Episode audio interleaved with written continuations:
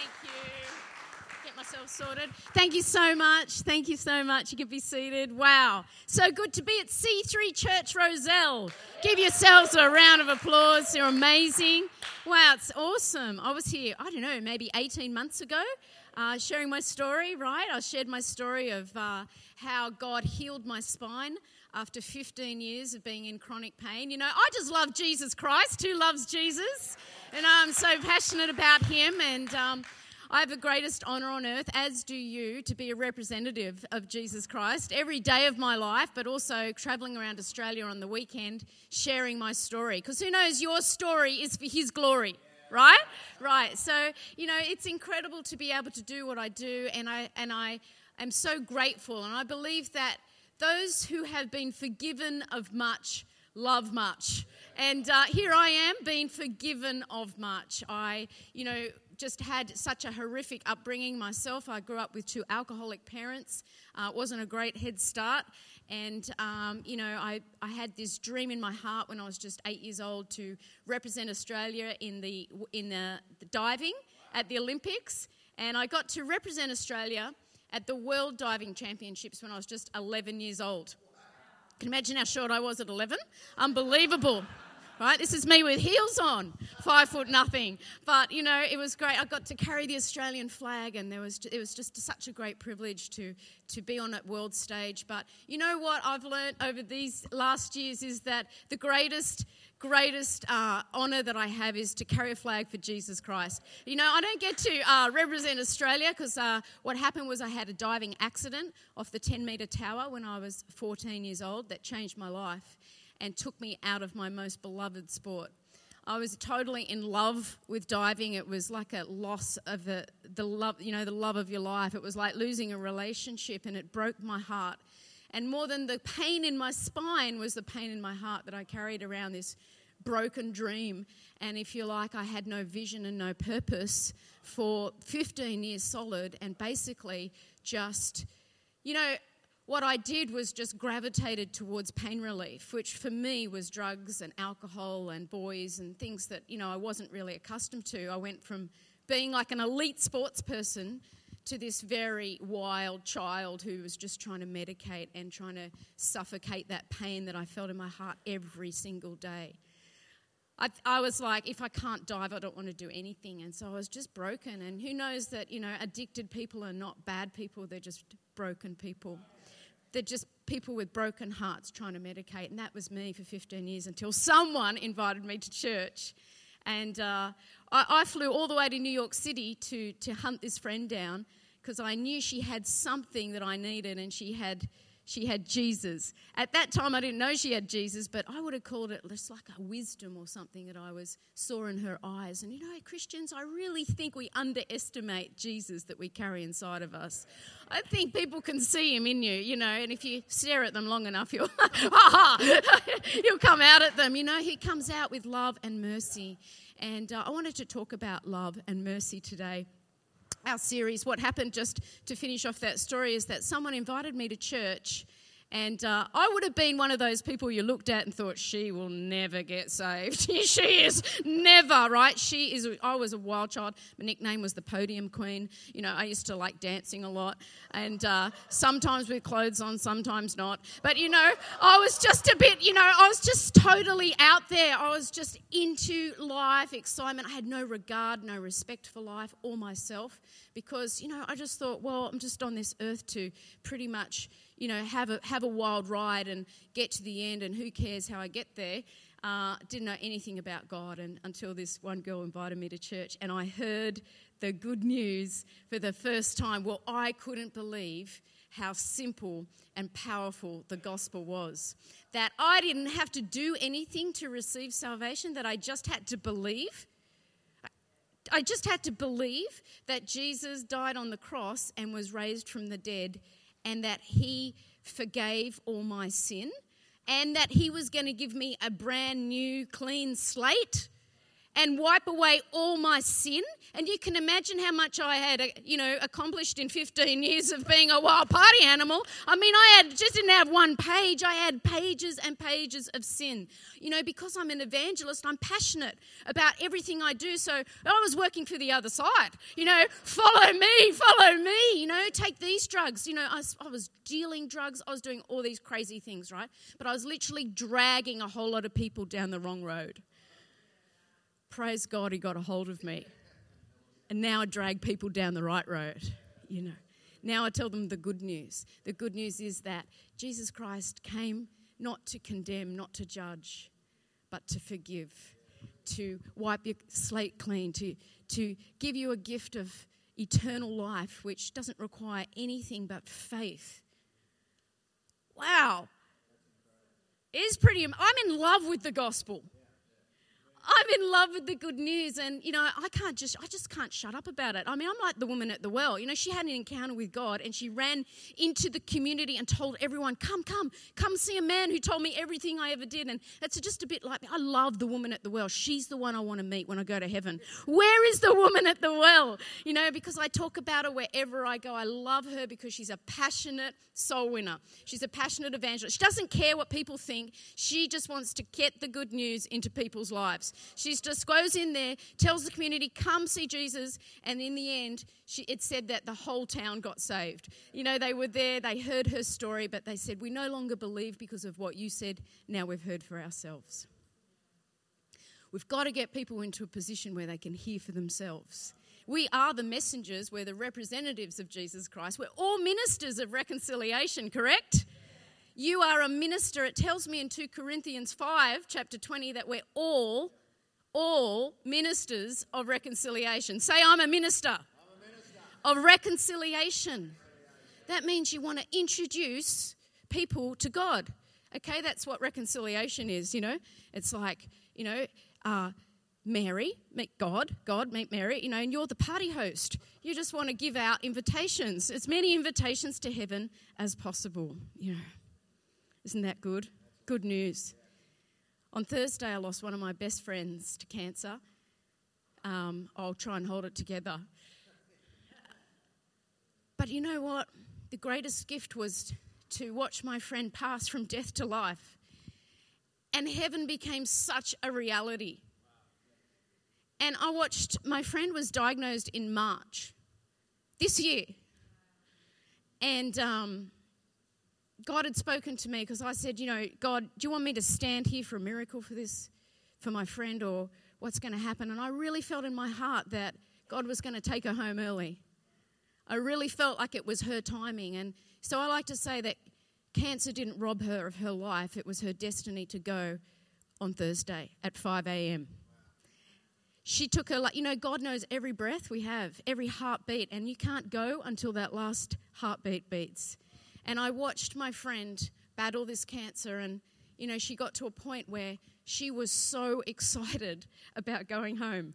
She was so excited about what she could leave behind as a legacy and what she could do with just you know, the small amount that she had, and she started to write her will and bless all these people and everything. But this woman was an evangelist, a soul winner. She was the Christians Against Poverty Centre Manager at C3 Church Ryde. Her name's Gail Sinclair. She's an absolute legend, and I want to honour the, eh, her today. And I also just want to dedicate this sermon to her because if there's anyone I can think about that has arms wide open to the community and to her friends and to strangers, it was Gail.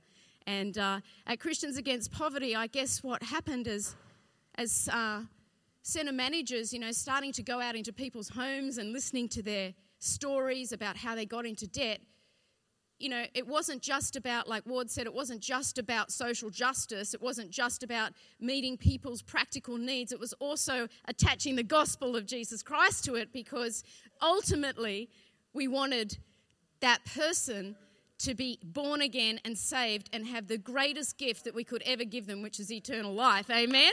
Right.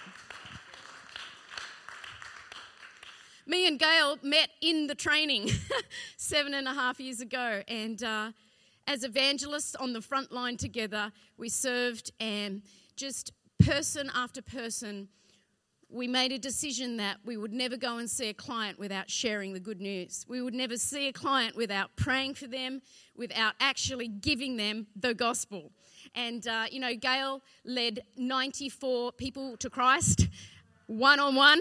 Amen, right? 94. And, um, and you know, she, that was only through CAP there was a whole other bunch of people that would just walk through C3 Church Ryde's doors to get a food hamper, should lead them to the Lord too. I mean, there wasn't one week in the last seven and a half years, not one week, where Gail Sinclair did not share the good news and lead somebody across the line out of hell and into heaven. So, why don't we give her a round of applause? Thank you, God. Just love her. I just love her. But do you know what? We can do that. We're on earth, she's in heaven. You know, I'm looking up at her this week going, Well, tell me what it's like. You know, can you just give me a little glimpse, a little clue, a little word? What's it like? And, uh, you know, I just felt that she was shining brightly and grinning down at me, saying, Don't worry about me. I'm here. You're there. Get on with it. You know, and she's just, I know she's cheering us on. She's um, saying, Look, you've got limited time.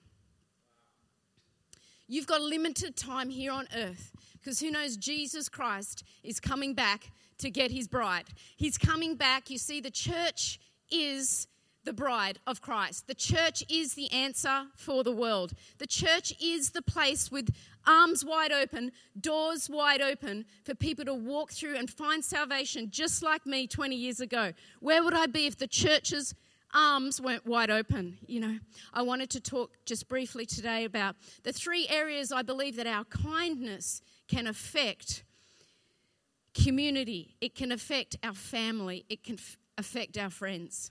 The kindness of God. I want to look at this scripture in Titus. I found it is so amazing. Can you bring that up? It's Titus 3 and it's verse 3. It's up there, awesome. At one time we were we too were foolish, disobedient, deceived, and enslaved by all kinds of passions and pleasures. We lived in malice and envy, being hated and hating one another. But when the kindness and the love of God, our Savior, appeared, He saved us. Not because of righteous things we'd done, but because of His mercy. He saved us through the washing of rebirth and renewal by the Holy Spirit, whom He poured out on us generously through Jesus Christ our Savior, so that having been justified by His grace, we might become heirs, having the hope of eternal life. This is a trustworthy saying, and I want you, I want you to stress these things so that those who have trust, who, who you have trusted in God may be careful to devote themselves to doing what is good these things are excellent and profitable for everyone. Amen. What an incredible scripture.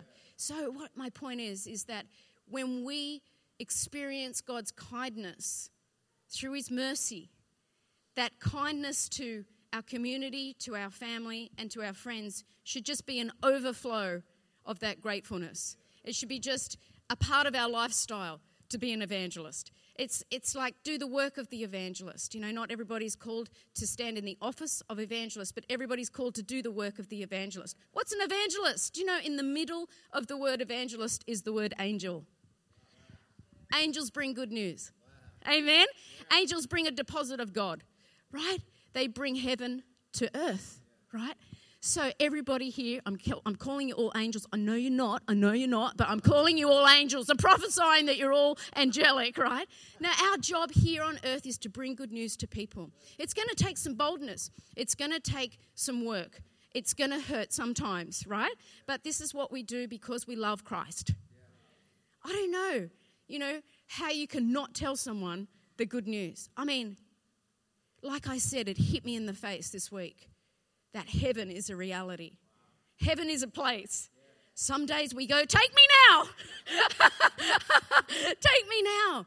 But you know, He won't take you now because He's got a job for you. He's got a calling for you. He wants to use the gifting inside of you to reach to, out to somebody else. You see, there's like way over maybe 200 people in heaven today because Gail Sinclair got outside of herself. And even when she didn't feel like it, and even when she was in a bad mood, she would tell the good news and lead someone to Christ. Amen.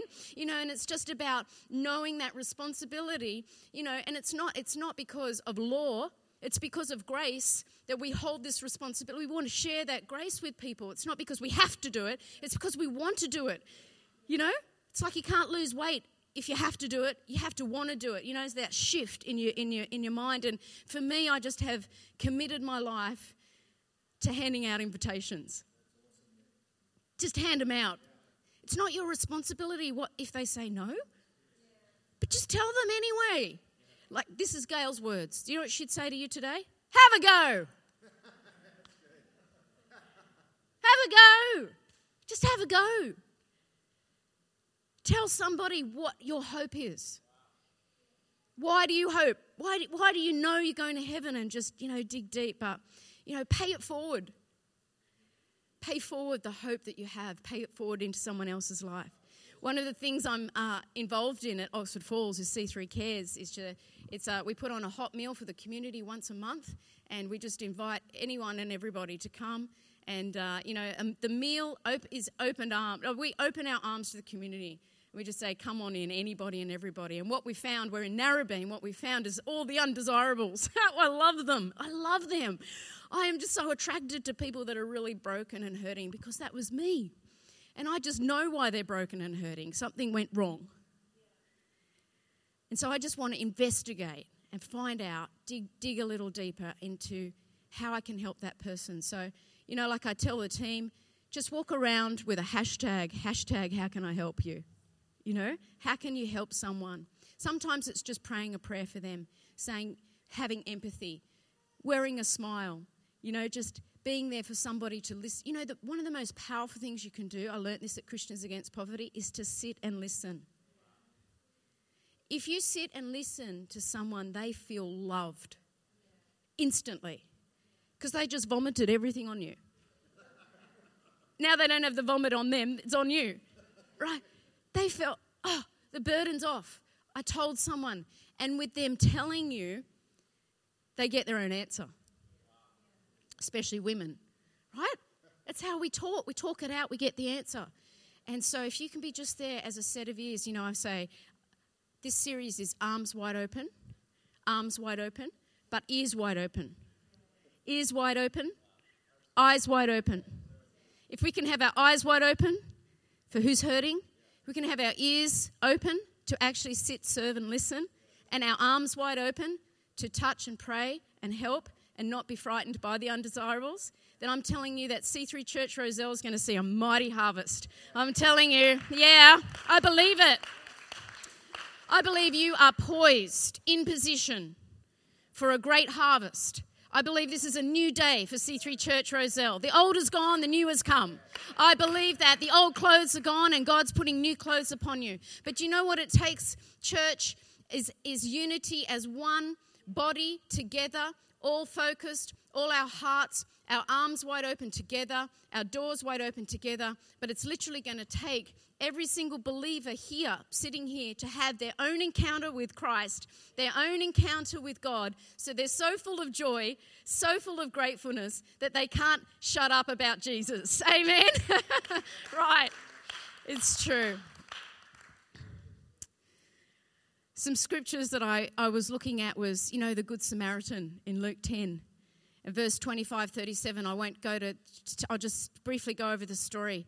But, you know, the Good Samaritan, the, um, there was a man, he got robbed, he was bleeding, he was stripped, he was naked on the side of the road, and, and, the, and it said that the, the, that the priest walked past on the other side.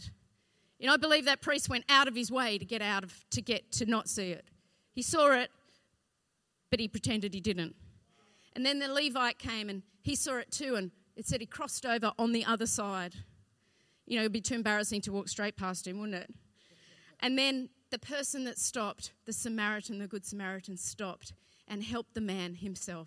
It said what he did was that he immediately looked after his wound. He bandaged his wound. He poured oil and wine on his wound. And what that was, was that he was reaching, he was touching his immediate need. He was touching his immediate need, and then he was going to look at the long term need, which was the guy needed to stay in a hotel for a couple of days. This guy was going to pay for the hotel and said to the innkeeper, Anything else that costs you after that, I'll pay for that as well. So, what I'm saying, church, is that it does cost us. To have arms wide open, to have ears and eyes wide open, it costs us something. But it's the greatest cost. It's the greatest investment that you'll ever make into someone else's life because you know what it'll lead to? Eternal life. And a little bit of discomfort for us here on earth to go out of our way to actually, you know, it says in the, it says about the good Samaritan that he picked him up and put him on his own donkey. What I'm saying to you is that sometimes we're going to have to pick someone up and put them in our own car and bring them to church, bring them to somewhere where they will hear the good news, where they will experience Jesus Christ themselves, right? Where they hear for themselves. But we're the bringers. We're the gospel bringers. We're the bringers physically of, of being so passionate. You know, if, if the friend that brought me to Jesus wasn't so passionate about getting me to church that morning, I'm not sure I'd go. I was fighting and struggling with everything in me, but she just basically told me, We're going. She said, Pack two outfits. I said, Two outfits? She said, Yeah, we've got the morning service and the night service, and we can't come back. So you pack some swimmers as well. We'll be going out for lunch. I mean, she had the whole day organized, you know? But I'm telling you, that day changed my life because she was so dogged about getting me to where I would hear the gospel. I want to encourage you, church, to be, to be passionate, to be one eyed, to be just so intent about changing one person's life. And you know, we're not here to change the world, but all of us, if all of us could reach one person, mate, we'd have revival just here in C3 Church Rozelle. We could double this church, right, by next year if just one, if you just talked and prayed and believed for one person in your world. Acts of kindness are so powerful. Kindness has the power to soften hearts. It has the power to open a hard heart. You know, you've heard that saying, kill them with kindness. My mum always told me that. Kill them with kindness, Nicola. I'm like, oh, it's a bit of a weird thing to get your head around, you know. But it actually works, doesn't it? It actually works. If someone's being mean to you and you're kind to them, you just disempower them. They just fall apart. And, um, you know, we're called to love our enemies. Amen? Whew. Oh, I love that scripture. Right. Whew, let's embrace that. Love your enemies, you know. Um, there was a time I lost my, my dad in 2011 and and uh, you know he was he was not a believer at all. He was very anti-Christ, anti-God, and um, and my stepmother did not let me have a relationship with my father out of jealousy and um, just being threatened by me and my sister in terms of money and the will. She cut us out of our father's life for 20 years. I didn't see my dad, and if I'd ring up my dad, which I never stopped trying, I ring up my dad, and she would always answer the phone. I'd go, "Hello," smash, bang. She would hang up. As soon as she heard my voice, I was not allowed to visit the property where my dad lived. I wasn't allowed to have conversation with him. And you know, over the years, I was a bit mad at her. And uh, I remember when my dad passed away in 2011, and I sat in the car outside the gym, and I just had this moment of grief. You know, grief comes like a wave, it hits you in the back of the head sometimes. And I was sitting there, and I had this, just this full-on grief. It's like I couldn't believe that I have two beautiful sons, right? I'm a single mum. I have two beautiful sons. They're 11 and 12. And back then, you know, there was like maybe eight or nine or whatever. But my youngest is so joyful and gorgeous, right? And I was just having this thought that my dad never met him. Just what, how robbed I felt. It's like, how can my dad be on this earth and never have seen his grandsons? Because a woman was threatened and I was angry. And I remember though, before before my dad died, you see, I led I didn't lead him to Christ, but I gave him the tools to get there. Because I said to Dad, Do you want to know about Jesus? And he said, No. I said, Wrong answer, Dad. I said, Well, let's just say you did. let's just pretend for a minute that you did want to know Jesus. Would, would you know how? And he said, No. I said, Here's my opening. Do you want me to tell you, Dad?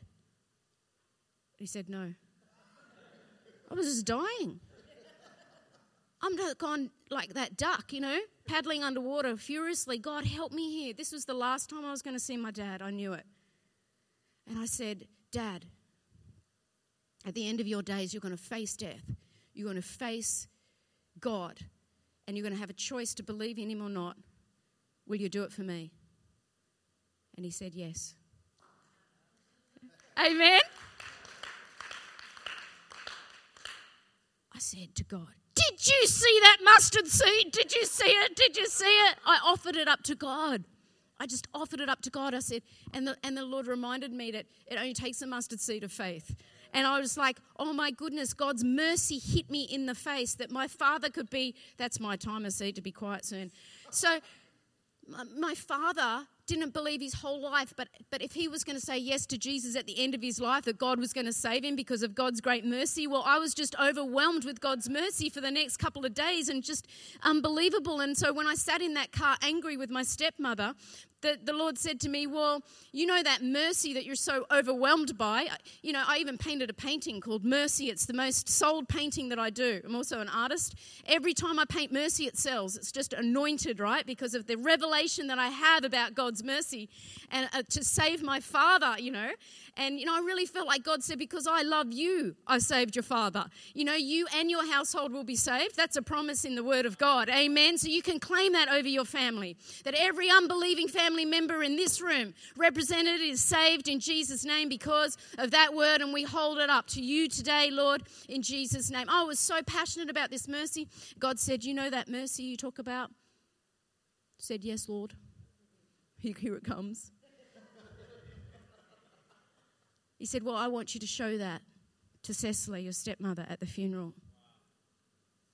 This is going to be the first time I ever saw her. And I said, Okay. Well, I didn't at first. I said, What? You want me to be a Christian? What?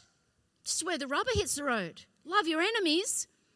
Okay, well, I had a choice. And so drove up to that funeral and uh, she was in the front row when I got there. And about had God's mercy, not my own mercy. Had my had God's mercy. See what? See, you're graced to love people. And I walked down the aisle, and she was there, protected by all her family. And I just went with arms wide open, arms wide open. I walked up like this to her, so that she knew I wasn't a threat. And I just hugged her, and I held her tight. I wouldn't let her go. Just I wasn't squeezing her to death. No. I, it was mercy, people, mercy. I hugged her with love and I forgave her with one hug. One hug said it all. I didn't have to open my mouth. I didn't even have to look at her. I just had to love her, forgive her with one hug. And she knew she was forgiven on that spot. And I'm telling you what, that was a powerful moment because the devil just lost and God won the battle. And also, I became an heir, a daughter, of my father, and it is what my earthly father would have wanted reconciliation. It's also what my heavenly father would have wanted reconciliation. And so I'm going to close, but if there's someone that, you know, maybe is tough in your family, just having arms wide open and ears wide open and eyes wide open can change a situation powerfully. The power of forgiveness is such an incredible incredible tool that us Christians actually possess. We possess it not because of anything we've done, but because we've first been forgiven. We've been forgiven of much. Now it's our responsibility to love much. You know, one of the greatest things you can do, the greatest acts of love you could ever do for anybody, is to carry someone, to bring someone into the presence of God. And so, right now, as we bow our heads in prayer, I just wanted to take a moment to ask a really important question because, you know, I, I, where I travel around, I know there's lots of Christians in church that actually haven't even received that free gift of grace that I talk about. I know you come to church and it's great, you've been in church for years, some people, but you know what? You've never actually received a free gift of grace that says it's not by what you've done, it's by what Jesus did on the cross that you're saved. And so I wanted to give everybody an opportunity today to make sure you know where you're going. You know for sure, you have that assurance. It says that the, the Holy Spirit is our assurance of salvation, that, that because of God's great mercy, we can be all saved and know we can go be, be where Gail is right now. You know, not now, but we've got something to do here on earth. But who wants to live on this earth knowing where you're going? It's such an assurance. So, in a minute, I'm going to ask you to do something courageous and bold and just raise your hand in a minute when I ask you to. But if you're not sure here today that you're saved, you know, maybe you've never received Jesus like the first time that I did 20 years ago, and you need to receive Jesus for the first time, I'm going to ask you to raise your hand. Or maybe you've done that, but you know you need to come back and make a fresh commitment to follow Christ with all your heart today. I'm going to ask you to raise your hand too. You know, if you, you need to come back to be reconciled to God. And you know, you know whether you're reconciled or not. So if you don't know, then I'm talking to you. And maybe you're just not sure about your salvation. You just don't have that assurance I talk about. I'm going to ask you to raise your hand too. So as we bow our heads in prayer, let me let me just pray. Father God, I pray that you would touch every person here right now, Lord. That you would look into every single heart, Lord. That you would, God, that you would speed up the heartbeat of those people that you need to respond here today. So in Jesus' name I pray. The Holy Spirit come. If that's you, just raise your hand for me now. Just raise it up high so I can see and pray. I'm going to pray a prayer of faith. You need to come back to God today. If that's you, just I see you. Thank you, darling. Thank you. I see you. If that's you, just raise your hand high so that I can see it. Raise it high now so that I can see it. In Jesus' name. I see you, sweetie. Anyone else at all, raise it high. You know what? You don't have to be embarrassed. This is a family, a family of God. We fully love you. Anyone else at all? I'm just waiting a couple of seconds. Anyone? Just raise your hand nice and high. I can see it. You need to come back to God or start a fresh relationship in Jesus' name. That's awesome. All right, do you know what we're going to do? That beautiful woman who's got your hand, you can put your hand down. I acknowledge you, I see you, and uh, someone else is going to speak to you at the end of this service. But why don't we all pray this prayer together? Let's pray with this woman together as a family and lead her back into reconciliation. Thank you, Jesus. Say this out loud Dear Jesus, come into my heart. I receive you. I receive forgiveness of all my sin, of all my mistakes. I receive a fresh, clean slate because of what you did on the cross. Fill me with your Holy Spirit. Make me your child. Help me follow you. In Jesus' name. Jesus' name, amen. Amen. That's beautiful. Well, church, thank you very much for having me. I'm going to pass back to Pastor Ward, who's got the best laugh in the world. I just want to come to this church to hear him laugh. I love it. Thank you very much. Fantastic.